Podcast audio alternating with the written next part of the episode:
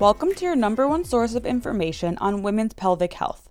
On this podcast, you will hear from medical experts, pelvic health professionals, holistic healers, and patients themselves in order to learn and understand everything there is to know about regaining and maintaining your pelvic health and becoming your own best advocate for your pelvic floor, the most vital part of our bodies as women. All of the conversations are intimate, raw, and unedited in order to deliver the most authentic information possible.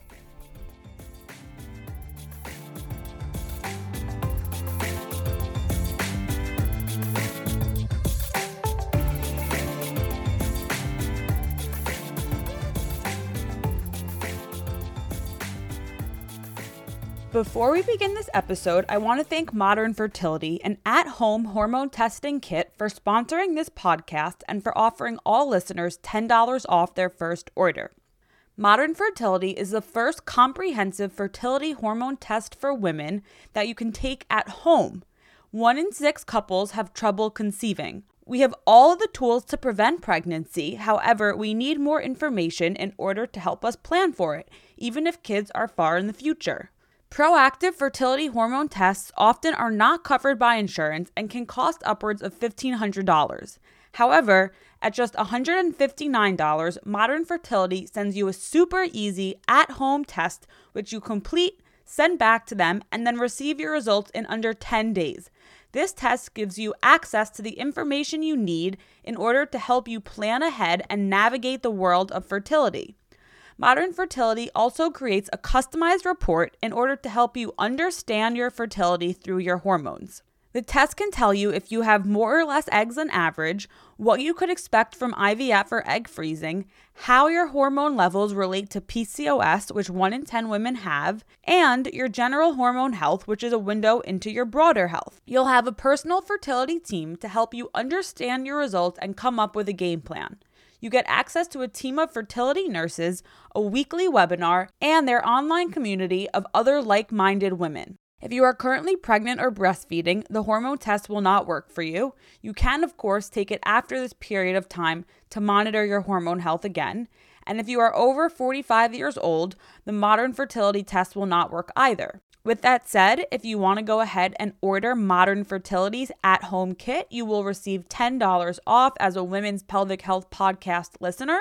So go to their website, www.modernfertility.com backslash pelvic health, and make sure you enter the backslash pelvic health in order to receive those $10 off. And I will link this URL in the show notes as well. So I hope that modern fertility will help all of you to feel empowered and in charge of your hormonal health and to better understand your amazing body.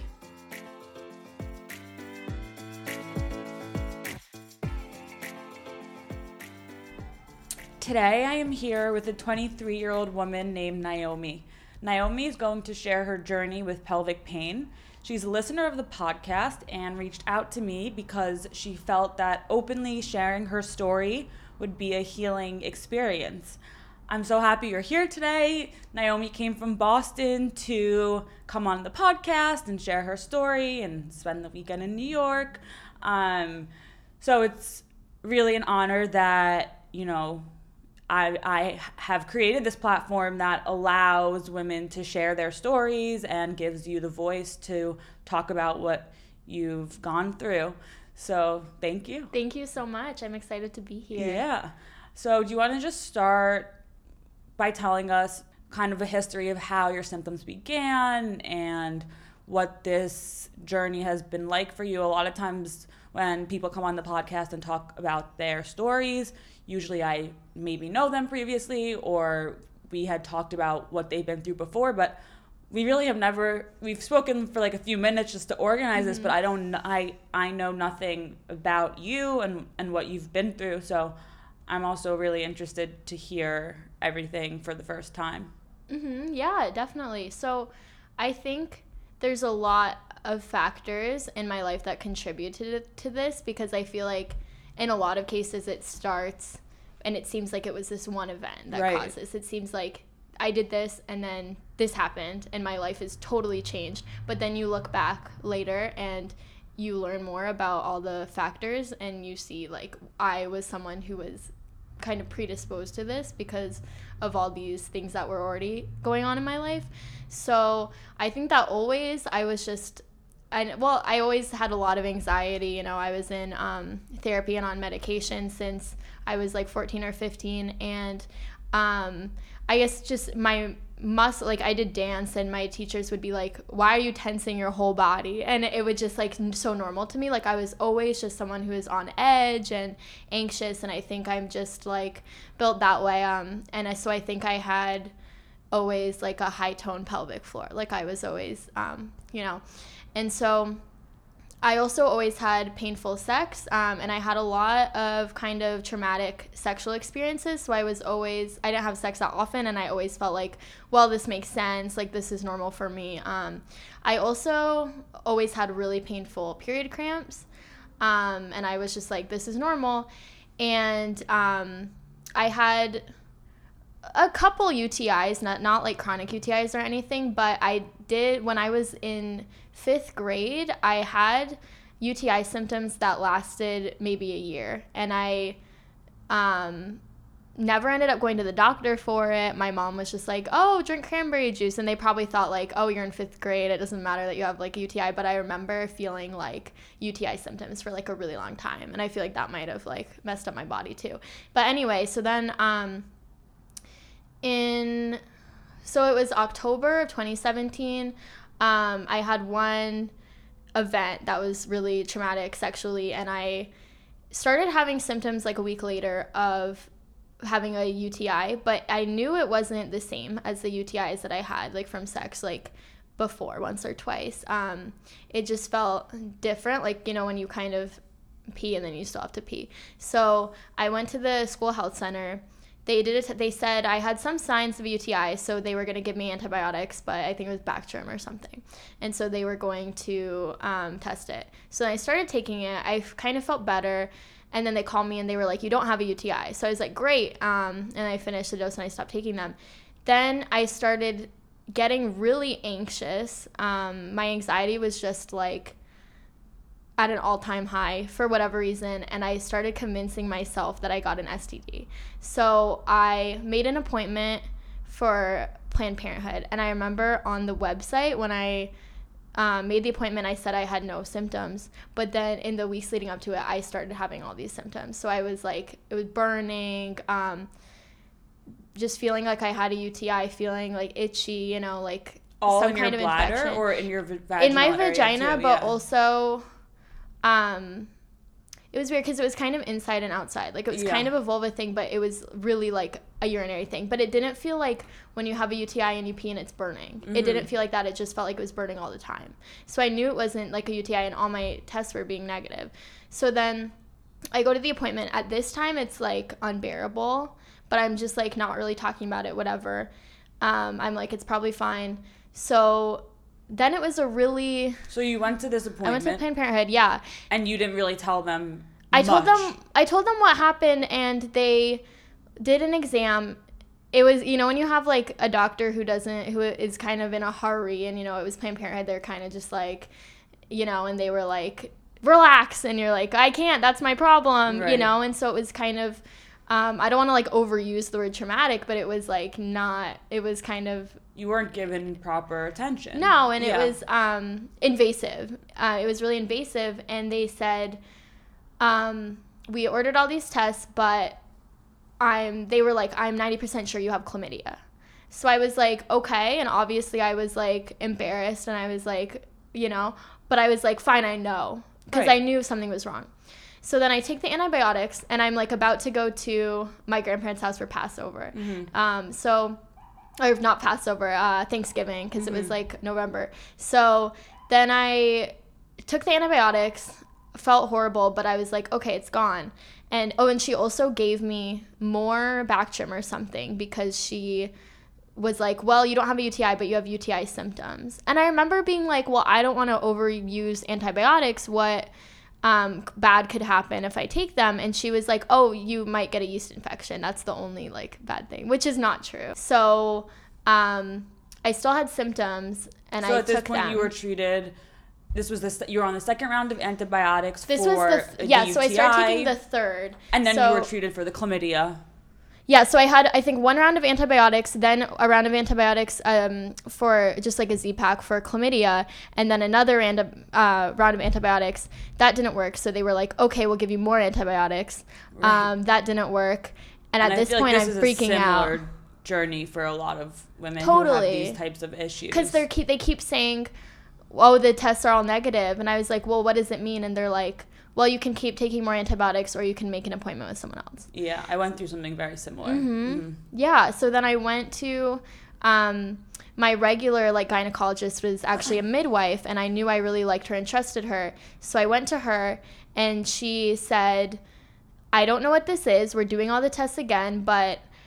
I can tell you, I don't think it's something you'll have forever. I think you have a lot of shame and you think you messed up your life forever, and it's just something in your system got messed up and it's gonna go away. And that should have been comforting, but it was also like, oh my God, nobody knows what's wrong with me. So I started doing um, one of those like horrible um, benders where you just go online all the time. And I you knew go you to, were gonna say yeah, that. you all the like um, I was I was about to jump in front of you and say like a Google rabbit hole. yeah, no, a rabbit hole. Yeah. And I would like be up all night. I'd be like, okay, one more forum, and then I'm going to bed, and I like Yeah. couldn't stop. Like it was addicting, and all my friends were like, we're taking your laptop and putting a parental control on there. Like it was really bad because I was yeah. yeah. You know what's really interesting? I interviewed a urologist a few weeks ago and I listened. Yeah, I just listened to that to yesterday. that yeah. one, yeah. And did you hear what he said about the online forums? He's Mm-hmm. this was so interesting, which I mean it makes sense, it's kind of common sense, but when you have a doctor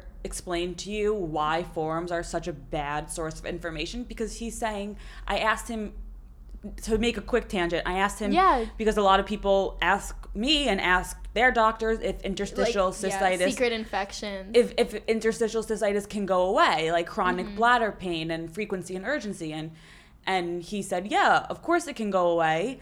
You know, I have lots of people who come into my office and I Mm-hmm. treat them and they never come back, which means they've been treated properly and their body is healed and they're good to go. But the people who are posting on online forums are not those people. They're the people who aren't getting better, who are in pain, who are online writing on forums. He said the people who get better don't go on forums. They normal carry people, on with their life. no offense, normal people don't go on forums. The people and that I've are, been on forums. We've all been on forums. But the people writing who are saying you have to take these antibiotics for a year and you no doctors believe you and you have to go to this doctor in England and you have to like yeah, you know like you have to kind of step back and be like I don't know anything about this person. I don't know what their motivation is for saying this. I don't know what Mm-hmm. A doctor has told them. And so I yeah, and it was scary because I would Google my symptoms and the only thing that could come up was IC. Mm-hmm. Um, and so I was like, I don't have bladder symptoms. I don't have bladder pain. It doesn't Right. sound like this. I don't have flares. I just have constant like urgency and whatever. So I was like, but maybe I do have this. So I started convincing myself of that. So I'm about to go home for winter break at this point, and I'm like a wreck. I'm like staying up all night, not able to sleep, and then I'll sleep 12 hours the next night. And then it was just like my body was like not, and I couldn't sleep all night because I felt like I had to pee like every 10 minutes. Like it was a lot of frequency, um, especially at night, which I still kind of have. Um, so then I called my mom and I was and my mom was like in Europe when all this was happening, so I couldn't talk to her. So I was like freaking out. So then the second her plane landed, I was like, "Mom!" And she was saying like my dad had a really similar thing happen. Um, that nobody knew what it was. Like uh, they thought it was like prostatinia or whatever, but um, he was. She was like, eventually it was anxiety and went away. And I was like, well, that makes sense because clearly I knew there was like a correlation between my anxiety. Um, and I felt like I was faking all of it because I felt like I like created my symptoms, but I was also like, but it's not anxiety because they're really real. right.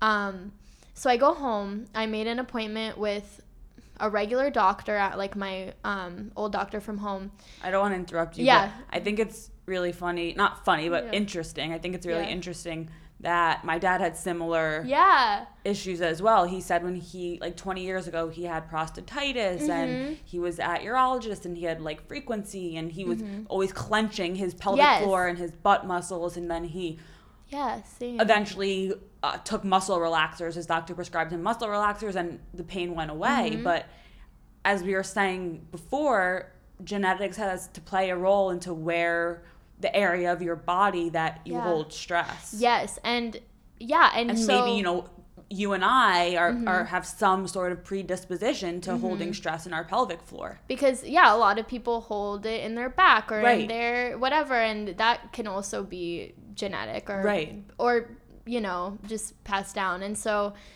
I remember I went home for winter break and I um, told him everything, and he was saying this happened to him when he was also in college and finally went to a doctor who was like you know you're a new immigrant and you're going you're finishing school and you're looking for jobs like it makes sense um, and he saw the correlation um, but that was after he'd been on like months of like cipro like like really too. bad yeah because they used to just throw antibiotics at you and um, I was like, so how did it get better? And he goes, well, it didn't.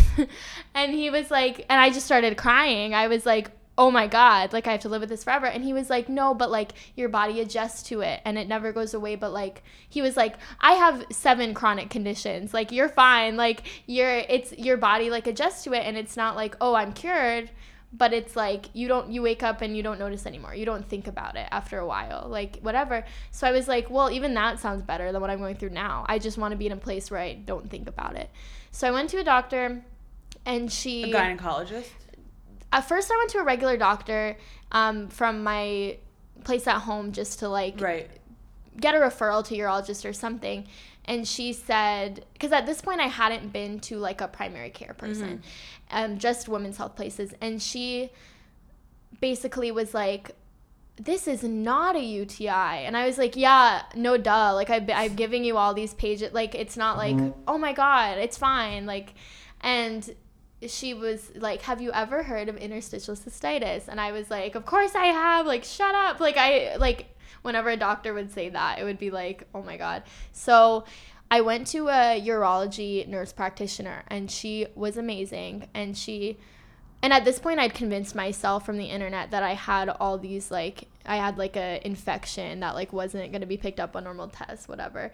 And so she tested me for all that stuff, but she, was like asking me a lot of questions about like my trauma and like my pain during sex and all this stuff. And she was like you should and my anxiety. And she was saying you should see a um, pelvic floor pt um, and she ordered all these um, like a i had like an ultrasound and intervaginal ultrasound which was like extremely painful and horrible. And they didn't find anything um, um, abnormal. So she gave me um, overactive bladder medication that didn't do anything. It made me have to pee more. I feel like Mm-hmm. I took It a bunch of yeah. those medications that didn't work. Or it made me feel like I had to pee, but then I couldn't pee couldn't when pee? I I yeah, the which was like the opposite of my problem. I was like, I know I don't have overactive bladder like at this point, and it was so expensive. And then you would try and pee, and you'd be like, "This is weird. I'm sitting on the toilet for ten minutes, and I can't." and I already was having out." that problem Yeah. because I already like my bladder was not full, but I just felt like I had to pee all the time. So it was like this is the last thing I need. So I stopped taking those.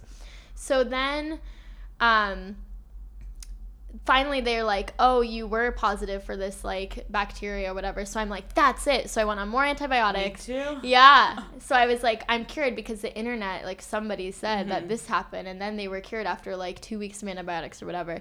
So at this point, I go back to school feeling super hopeful, and on the plane on the way back, I start having symptoms again. I was like, oh my god, So what you were, happened? You were feeling better. I was feeling better bit. for like a week, but I think. A placebo. Yeah. B I was at the beginning of my period and I always feel like on my period it feels better because Mm-hmm. my muscles are more relaxed, which I feel like is a lot. People are like, "Oh, it must be so bad on your period." That it's is like I have horrible cramps, but my um and like my vagina will hurt, but like my bladder symptoms are way better on my period. Interesting. Yeah. And so then um I think it was something about that, but then the stress of probably being on the airplane, it was Mm-hmm. like you're right back to where you started. And so I was so depressed going back to school being like I'm still in this like I haven't figured it out and I thought I did. And I had this like freedom ripped away from me, whatever.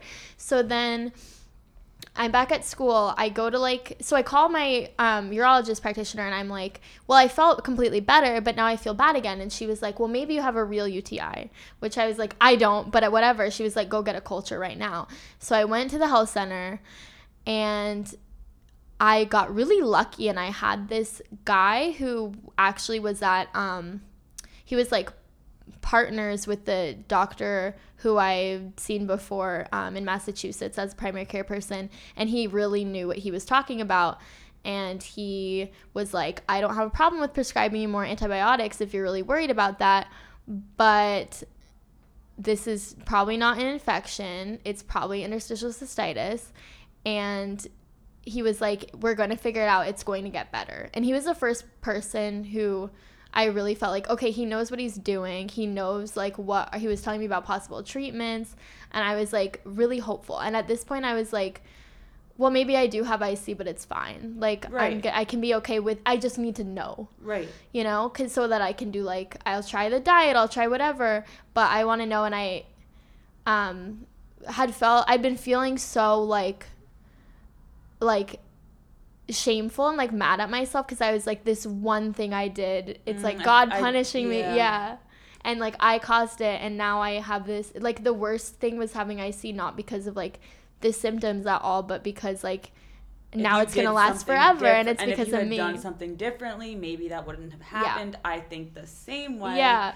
Um, yeah. But isn't it such such a good feeling to see a doctor who tells you wholeheartedly we're going to figure yeah. this out and you are going to yeah. get better. You have to be patient. Yeah. You're not going to get better tomorrow morning, but yes. we're, we're going to work this out. Right. And I remember when I found my current gynecologist, she mm-hmm. was just so optimistic and had such a progressive mindset and so much hope. And some people would say, oh, mm-hmm. it's not good to be so optimistic. But for me, I was like, that's what I need. I need a doctor who's going to be optimistic and exactly. who's going to tell me if this doesn't make me better, there's 10 other things we can try, and one of them will. Because there's nothing worse than a doctor looking at you and being like, I don't know what it is. Or right. like, oh you're you're like lucky you all your tests are yeah. it's like that it's not like i got so many calls that were like it's not an infection yay it's like no you don't understand you're not listening mm-hmm. i want it to be an std you know mm-hmm. at this point and so like he made me feel a lot more um confident that maybe this is ic but then at least i'll have a diagnosis so i went and saw him again they did a pelvic exam and it was this other woman did it and she I guess she was like a doctor, but not my usual doctor. And what really like shocked her was how like out of tune with my body was. She was like, it hurts here. And I was like, yeah. And she was like, this is this part of you. And I like had no idea. And then, like logically, I'm like, these are the parts of the vagina. But I was always so like growing up, I was so mm-hmm. like, I don't ever want to look at it. I never put in a tampon. I always had this fear of like things going up there. And I feel like that also contributed a lot, like that, like clenching, that like yeah. fear. And so then she was like, uh, and then the doctor was like, oh, well, this doesn't sound like IC. It could be any number of things. It could be um, vulvodynia. It could be blah, blah, blah. And I was like, oh my God, at this point, I wanted it to be IC because you seem so sure. Like now I'm bummed again. And I was so upset. And he was like, we're going to figure it out. And so he referred me to the, um, this was at UMass Medical um, in Worcester. And they're really good. And so he referred me to um, urologist. The urologist I he wanted me to see a urologist that specialized in women's issues like this. And then I called them and they were like, "Well, she doesn't really deal with this kind of thing, but you can go see this other woman, but she specializes in like men."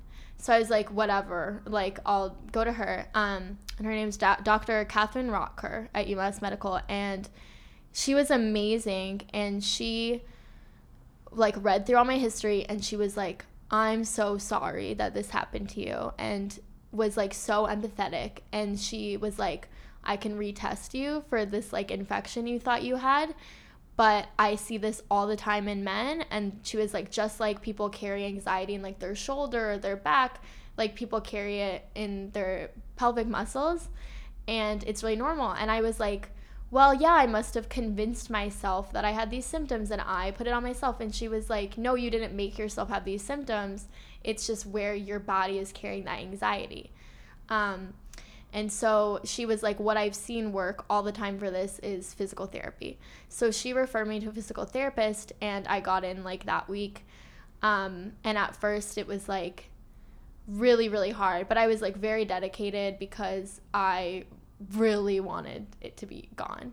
So at first it was like she was kind of like, I don't know what's wrong with you. Like, and my physical therapist was really good, but she was never someone who was like diagnosing me or telling me, like, this is the issue. We were kind of just like trial and erroring it. Mm. And I, she did like biofeedback the first time. And what like really shocked me was that I had really weak pelvic floor muscles because I thought, like, oh, they would be really strong. Right. But I feel like I actually realized this last night. I feel like when I um like hold in my pee, I'm not holding my like pelvic floor muscles. It's like my like upper thighs. It's like the wrong muscles. Like I feel like those are the muscles that are like the trigger points. Right. It's like places where it shouldn't be Mhm. tense, you Yeah. know? So um I kept going to physical therapy. I went for maybe 5 months. Um Can I ask you a yeah, question? yeah. Because didn't the one of the first or one of the earlier urologists you went to recommended pelvic floor Yes. physical therapy? So how come you didn't go at first when she had recommended that? I was kind of like, because at that point I was in Seattle, I was kind of like, yeah, maybe in Boston I'll like do that, I'll Right. look into it. And then I kind of got, I feel like I had to start back to square one again when mm-hmm. I, and I felt like nobody's else is suggesting that. I'm sure it's this infection, blah, blah, blah. Right. And I kind of wanted to do it, but it wasn't until like having a second person who was like a real urologist and like understood the like anxiety connection but was also like here's the referral for right now Mm-hmm. i feel like that was like oh okay i'll do it I also think that pelvic floor physical therapy, actually, I know that it's not something that anyone talks about. So you probably had never heard of it. Similar to my experience, yeah. one of the earlier earlier gynecologists I went to when I first mm-hmm. started developing all of these symptoms, she actually had told me I should go to pelvic floor physical mm-hmm. therapy, but she wasn't her expertise wasn't in vulvodynia or pelvic floor mm-hmm. dysfunction. She was just a very standard OBGYN and she was yeah. super nice and smart, but I kind of brushed it off because I was like, what is that? I've never heard of it. and it also sounds like that would help but i don't want to do it Yeah. i don't want and it's time consuming Yeah. and I was already in physical therapy for my foot at the time and I was just it's Like- another appointment Right. it's another copay right. you know i'm in i'm working at this point i also i'm a teacher i'm a preschool teacher so you can't really get a bathroom break unless you like can get a bathroom break and so i feel like that really caused a lot of my issues too because i would have to hold it for like six hours and then when you get the chance you go whenever Mm. so everyone's like oh just go whenever you can but that's not good for your bladder so yeah. that's you know an issue i'm having now that i do that full time too Right. but And the second Yeah. well not the second but a few gynecologists Mm-hmm. later um finally to, again told me about pelvic floor physical therapy and and I had not been feeling well now for many more months and I finally then was like when you're desperate enough, when you're you're, desperate like, I'll enough, try yeah. anything. And because then- at 1st uh-huh. you want it. Sorry. No, go. at first you want it to be, oh, I just need to take this pill. I just you Right. keep believing. I didn't have this before. I just need to take this one thing and then I'm cured. And it's not something that like it can't be something that's chronic. Like that can't be the answer that I have to do this for like a year. But then you start running out of those options and you're like, okay, I believe you now that it's chronic. I'll do whatever it takes and then you're motivated, I think. exactly.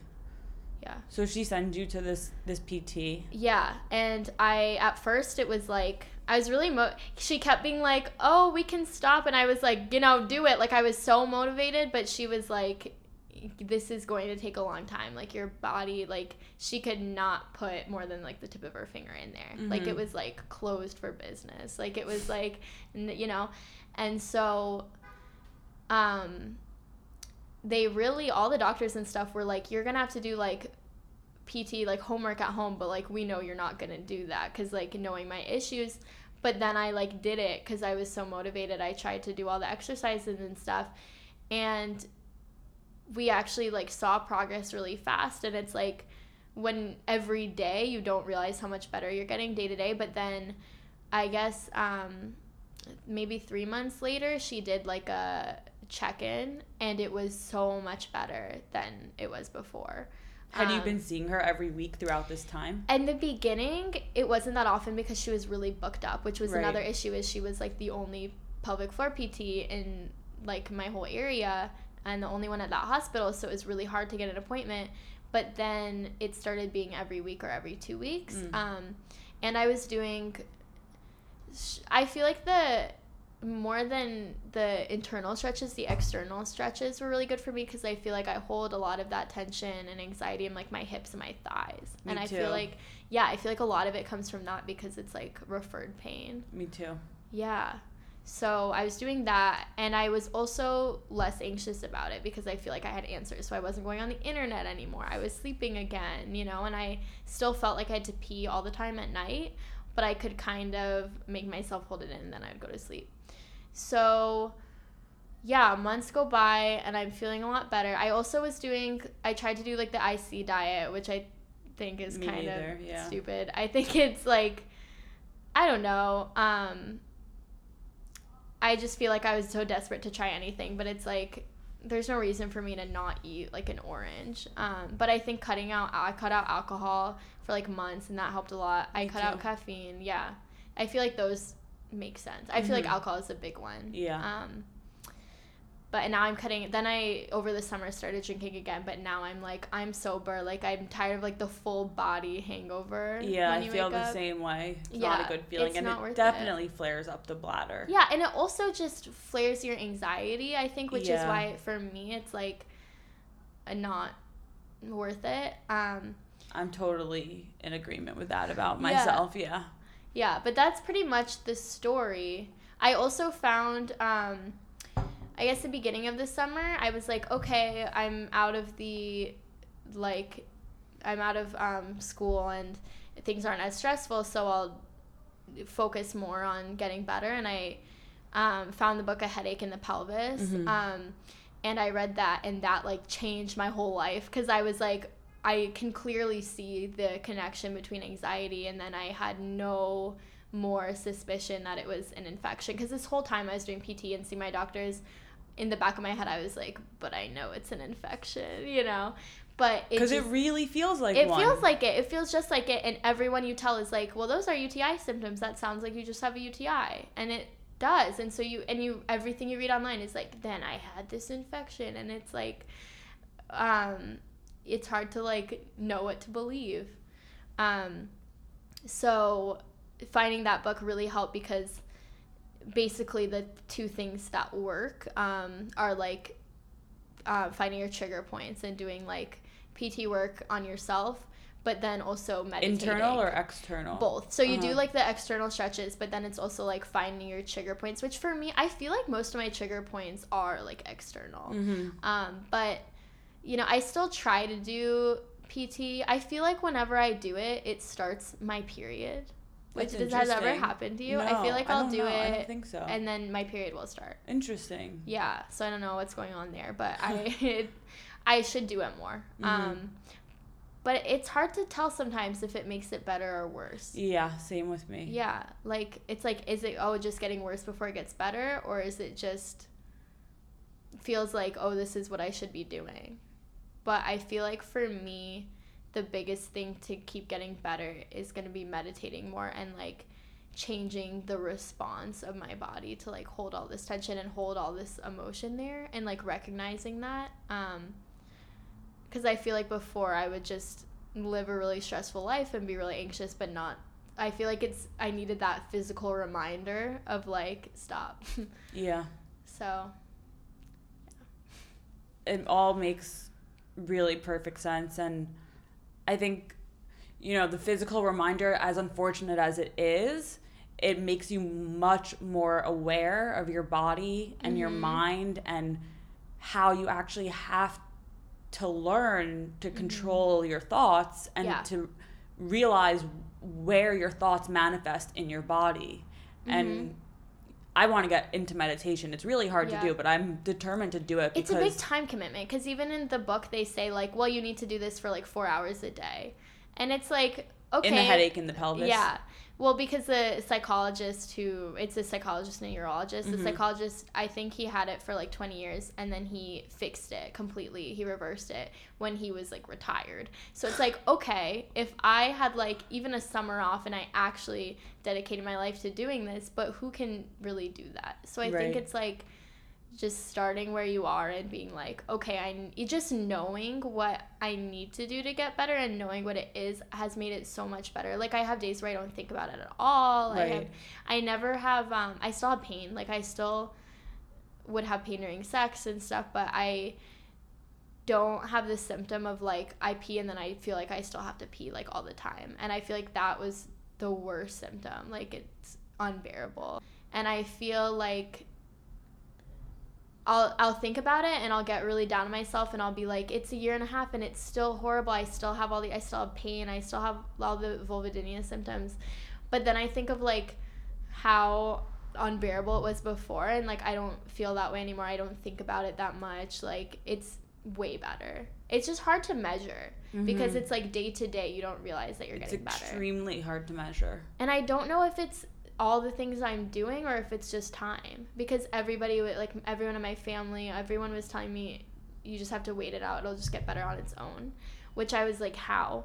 But I feel like, you know, the big thing in um, a headache in the pelvis that really stuck with me is like the body can heal itself under the right conditions. So your body is going to heal itself from whatever you have. You just have to also not be doing things to trigger that cycle of pain and making yourself more stressed out or doing all these things that were causing it and then it will heal by itself if you let it chill that's amazing know? yeah you have to allow it to you have yes. to give your body the power to heal and you have to believe that that's going to happen not to get all like law of attraction but if you are like well i'm never going to get better and you just have a really which is like everyone in those forums and it's really easy to like play into that and be like, I need someone else to help me. It's never going to get better, whatever. People get stuff like this all the time, and they're just people who think, like, oh, it's annoying, it's going to go away, whatever, and they don't think about it, and it just gets better, you know? And I feel like um, you just have to think of it that way, and it will get better. Mm-hmm. I agree. Yeah. And if you had to think of one or two things that you've learned throughout this experience? Mm-hmm. What's something that you can share that you have learned that's really helped you or that you think mm-hmm. is important for everyone else to hear? Yeah, I mean, I have two main ones I think I've learned from this. Um, standing up for myself for doc. I used to be so scared of going to the doctor, and I um, I feel like I used to be so scared to call anyone, and now I feel like I had to get so was like exposure therapy. Like I had to get so good at like advocating for myself, and now I feel like go even just going to the dentist or going like I feel like I have the tools to advocate for myself and say no, I want this and keep calling, and that's really hard to learn. But I feel like when you go through a health thing, you have to learn how to do that and take care of yourself and it feels really good to be confident and mm-hmm. know how to go in and talk to the nurses and talk to the doctor and not feel like I'm this passive part of this system to feel like you're working to help me and right. you are going to listen to me and if you're not I'm going to find someone else and having to find like seven doc I don't know why I'd have to go back and count how many people I saw but I know now to listen to when I feel comfortable with someone and when I feel like they believe me and when I feel like they know what they're doing. And I feel like that is an invaluable lesson that if this hadn't happened, I might I probably would have learned it later, but now I can go through the rest of my life and whatever problems I have having those skills. Mm, yeah. So I think that's important. And then I also really important. Yeah. And you know the feeling like when you walk into a doctor's office as we touched on earlier, but Mm-hmm. For example, my gynecologist in the city, shout out to Dr. Gina yeah. Harris, she's a legend. yeah.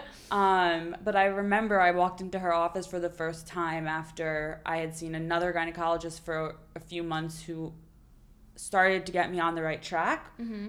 But we weren't seeing eye to eye on, on a few things. Mm-hmm. And I walked into Dr. Harris's office and I literally, it was like a, a full body experience yeah. of just being like you know like your oh, body knows. My god yeah. i am in love with you. Yeah. You that's how i was like oh my god i have a crush on this urologist. Yeah. like i love her. Like you, you just so know. yeah you really know when you are aligned with the right doctor and you find mm-hmm. a doctor that you guys see eye to eye and that makes you you're supposed to have a doctor who makes you feel mm-hmm empowered and who makes you feel like your body is capable of getting better and they're going to help you. And, and if you a don't can't speak up for yourself and b don't feel like you're in the right doctor's office you have to make the decision to move on to another doctor. And it's probably easier to just stay and be like okay but then you're not going to end up taking their advice. You're not going to end up getting better. Mm. and it it's really resource intensive to and at this at the time this was happening i was still on my parents insurance and i had really good insurance. So i know that i'm really privileged to be able to be like i can find a doctor and i will have to wait a long time but they'll probably be able to help me. Um, but now that's not always the case but i feel like if you can have like it is really resource intensive but it's so worth it when you find the right person and yeah you know when you're being listened to and you know when it's the right person and it's oh my god like the your mood going into the office and then going out mm-hmm. it's like changes your whole one and people don't get people who don't have like chronic illness thing like they will never get that like a thousand percent. Yeah. I exactly. I leave Dr. Harris's office. I'm always in a good mood when I leave, so and I'm happy. Yeah. How amazing is that? You don't yeah. feel well. You're going to the doctor, and you leave yeah. happy because that doctor makes you feel so good and so optimistic, and yeah. it's an irreplaceable feeling. And I I think that that's just an amazing point that you made, and I really want everyone listening to know that if you aren't happy with mm-hmm. the doctor that you're currently seeing move on because right. there are so many doctors and it's so important to find one that you connect with.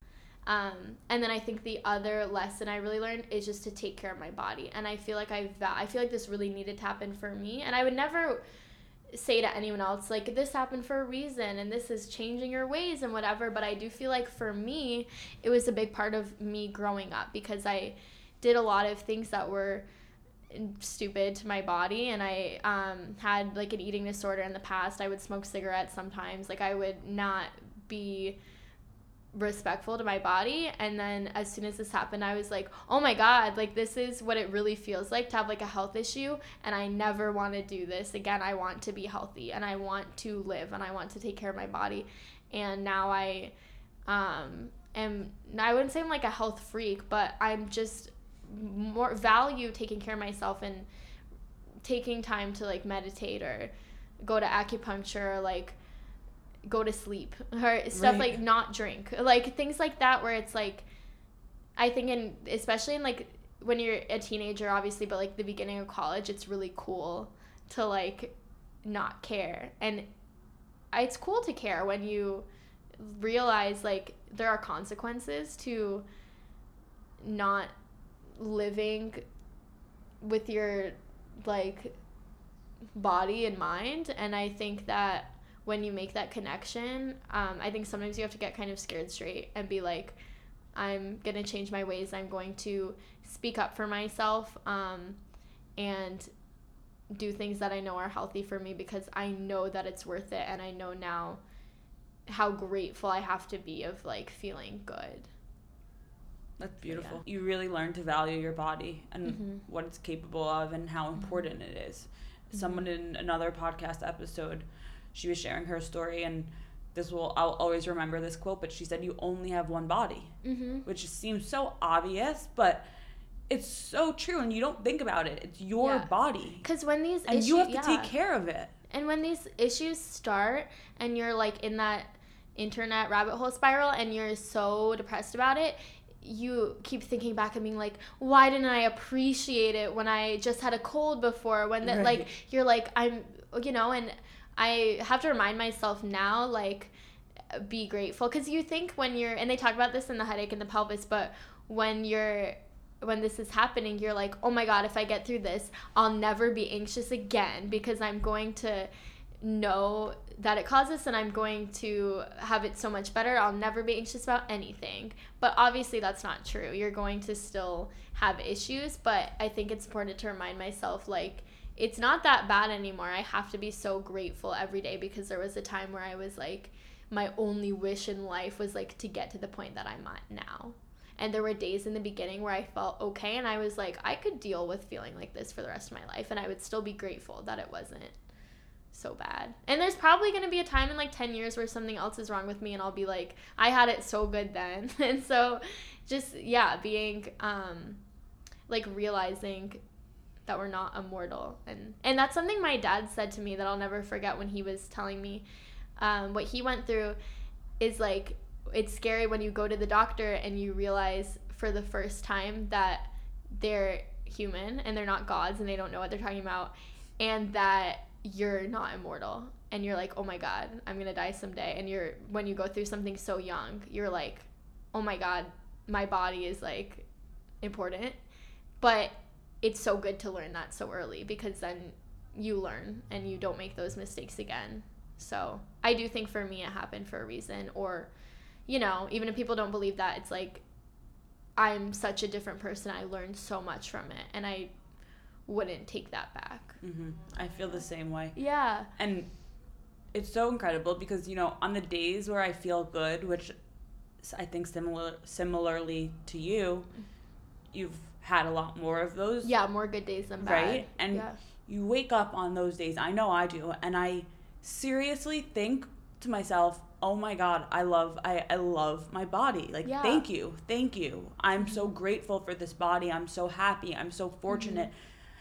Feeling good is such a gift. And if you've Yeah. never experienced not feeling good, you don't appreciate yeah your body. you feel good yeah and it's such an empowering thing to be able to appreciate your body. yeah and you kind of have to learn it the hard way Unfortunately. yeah And another question that I want to ask you because you're obviously open now about sharing all that you've been through. Were you open from the beginning or did it take you time to get to this place? I think with my friends, I was really open because I couldn't not talk about it. Like I was like talking about it obsessively. I was talking to my mom and my friends and being like, I don't know what to do. Here's everything that's happening, whatever. But I was always so uncomfortable talking about like my body and that area and I was holding so much negative energy in that area, which I think also contributed to it. But I think it was a gradual process. I do think I'm way more open. Like, I haven't told this full story to anyone in a while because when I meet someone new, I don't want to like go through it again. But the people that were around me when it happened kind of heard the whole thing because I couldn't stop talking about it. Same with me. Yeah. It's because you need that reassurance. And I feel so bad for them. Like, I feel like I burden them so much because it's like you just need constant reassurance. And I didn't want anyone to even like empathize or sympathize with me and be like, oh my God, that sucks. I wanted people to be like, it's going to be okay. You're going to be fine. Like, or like, I went through a similar thing and it's fine. And like, I really needed that because I was so like hopeless. I mm-hmm. assume time is something that allows you also to kind of come to terms and being comfortable with talking about everything. But now you've gotten to a place where you were really ready to mm-hmm. Share your story and talk about it, come on the podcast and and be very open about it. And was that just a matter of time or what what was it? A lot of it was time. Um, I started going back to therapy when this was happening, and I didn't. I still didn't feel that comfortable talking about it. And now with my new therapist, I'm comfortable telling about it because I, I do feel like it's time. I feel like I'm not like in it anymore. I feel more far removed from it where it's not as like personal. It doesn't feel like when I talk about the doctor's appointment and stuff, it's still like hard, but it doesn't feel like it's happening right now. It's not as like I'm not in it anymore, which is like I guess that means I've gotten better because I can just be like, you know, and I feel like I've accepted a lot because at first when I thought like it's my fault and if I didn't do this and if I didn't do this, um, I had so much shame about it and it was so hard for me to talk about because I was just like so down on myself and I think it just took me not only time but just learn I think reading a headache in the pelvis more reading more about like how common this is and about pelvic pain and what actually causes it and like how it's just like something you're kind of predisposed to since you're little based on just how you hold your body.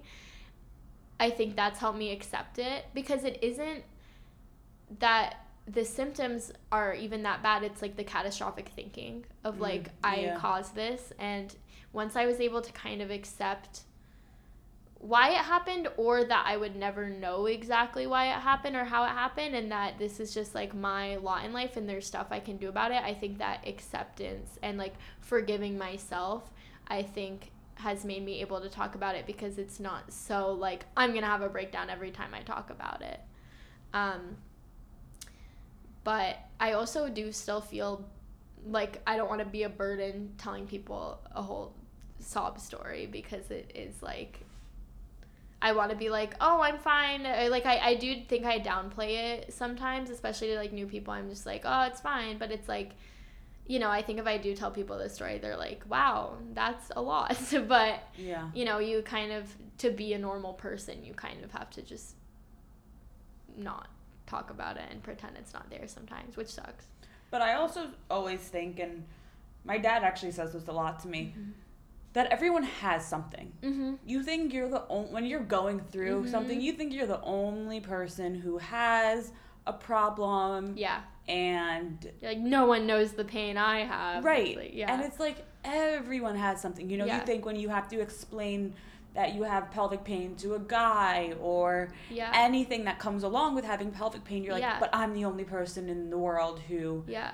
who has to, to live like this or who has to yeah. deal with something, but it's not yeah. true. Everyone. And when you start talking about it, you realize that. Everyone has something. It's just and, your cross to bear. Right. Like, and this is your thing, this is our thing. And owning and, that. Right. Yeah. Owning it and, and believing that you're going to get through it and it's going to go away. And if you take care of your body and you're you're gonna come out stronger on you're gonna come on come out on the other side and you're gonna come out stronger from it and i really i, I believe that right and i think what hit home with me hit home how to whatever you know what i mean but um what really made that hit home was i you know, I, I visited my friend last year for spring break and I hadn't seen her in a long time and I hadn't told her what was going on, but I was like, I'm not drinking caffeine anymore. I brought you all this tea if you want it. And she was saying, Well, I'm on this diet where I can't have caffeine and I can't have citrus and I can't have all these things. And I was like,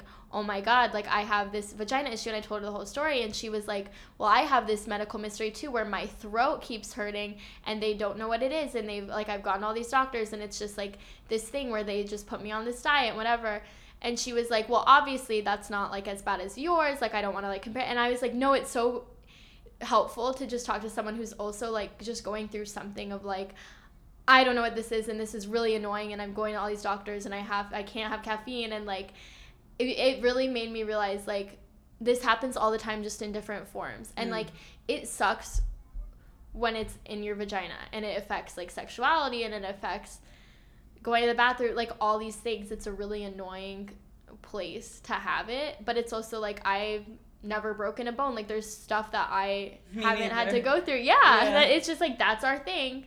And a lot more people have it than you think. So it's like that's a lot of people's thing. Are there any other ways that your therapist has helped you navigate this that kind of stand out to you right now?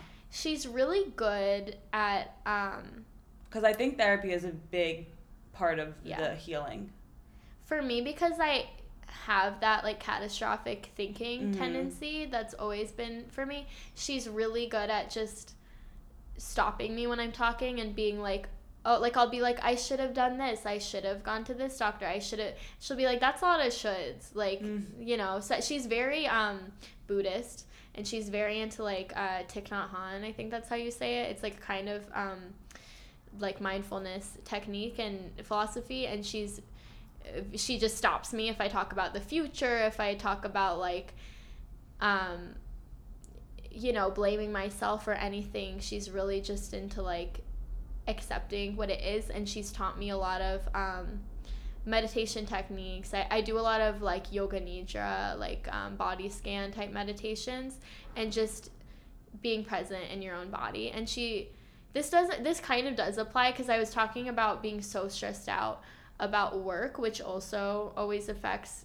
my pelvic issues, but she was saying like it doesn't matter if other people think you're perfect, it matters that you have a good day. So you have to just do whatever you do to have a good day. It doesn't matter if people see you as being vulnerable or needing help or whatever. It doesn't, it just matters. And uh, because even I feel that way sometimes calling so much and being like, hi, can I have a bathroom break? Because I'm in the classroom alone with all these preschoolers. I feel like, oh, I can only call like once a day or like I have to time it this way so that it's not annoying. But it's like, it is what it is. I'm going to take care of my body and it just matters that I have a good day. Um, so I think that's been really helpful. You have to put yourself first at the end of the day. Totally. And nobody would blame, nobody knowing what's going on would blame you. And I think No. like setting boundaries also and saying no to like friends that are draining of your energy. I remember when I, um, I was going back to school and I was saying to my mom, like, well, at least if it's IC, that I have an excuse to get out of things I don't want to do because I'll be like, oh, I, ha-, you know, because I used it to get out of school clubs and all this stuff. And she was like, well, that's a cop out. You just should never do anything you don't want to do. And I was like, what? Like, I don't live my Yeah. life. But it's true. Like, Yeah, if something's that draining for me that I can't do it if I'm having like a flare, I probably didn't want to do it anyway. And I don't have to, you don't have to wait to like be dying to have to- an excuse to to because it's like a doesn't you. school club. Right. Like, why do I have to feel pressure to do this? Literally, nobody cares and it doesn't matter. But it's just like I don't want to stand up for myself and say, oh, I don't want to do this anymore, or I don't want to go out tonight, or whatever. And you don't have to wait for something like that. And so now I feel more. And it is hard. Like, I, when I stopped drinking the first time because of this, I would still have friends not understand or they'd still call me and invite me to parties and stuff and I'd have to put my foot down and be like you know or, or I'd say like I have to go to bed by 10:30 and wake up by 7:30 that's when my body feels great. And I had friends be like oh well I'm going to still you know like you're not going to do that. And it's like no if you respect me then you have to respect those boundaries of like I need to put myself first. And everybody should be that way. And you shouldn't have to wait until you have this excuse because most of the things we feel like we have to do, we don't have to do. But I'm not practicing what I preach because I still I still struggle with that a lot. Yeah, but it's a it's always a work in progress, but Mhm. I think just being able to realize it and Mhm. acknowledge it and understand it is the most Mhm. important. Yeah.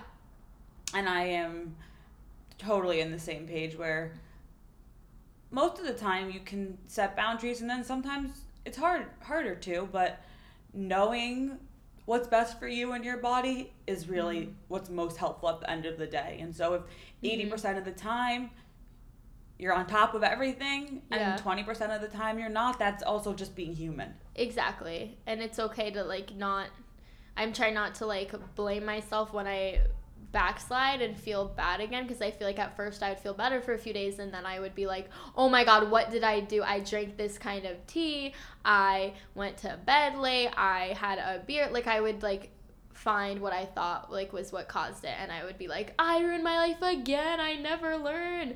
But it's like it literally is random and Yeah. it's just like you never know you never know what is going to cause it so you, it's kind of just you learn every time as you go and you can't i'm way better now about beating myself up about it you know? Mm-hmm. and i have days where i even wake up and i'm like i love this like pelvic pain. Like i love that this is like my thing because even though it sucks it's like i am so in tune with my body. I've learned all this stuff. Like why would i waste my time like hating that this is happening to me?